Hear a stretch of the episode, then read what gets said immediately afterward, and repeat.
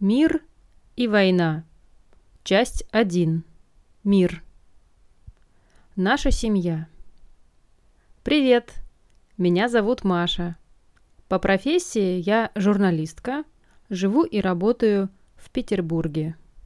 Я пишу о политике, об экологии и о феминизме.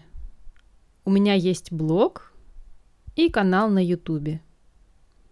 У меня есть муж – его зовут Иван. Он бизнесмен и очень много работает. У нас есть дети, дочь и сын. Их зовут Соня и Макс. Наши дети студенты. Соня изучает дизайн, а Макс программист.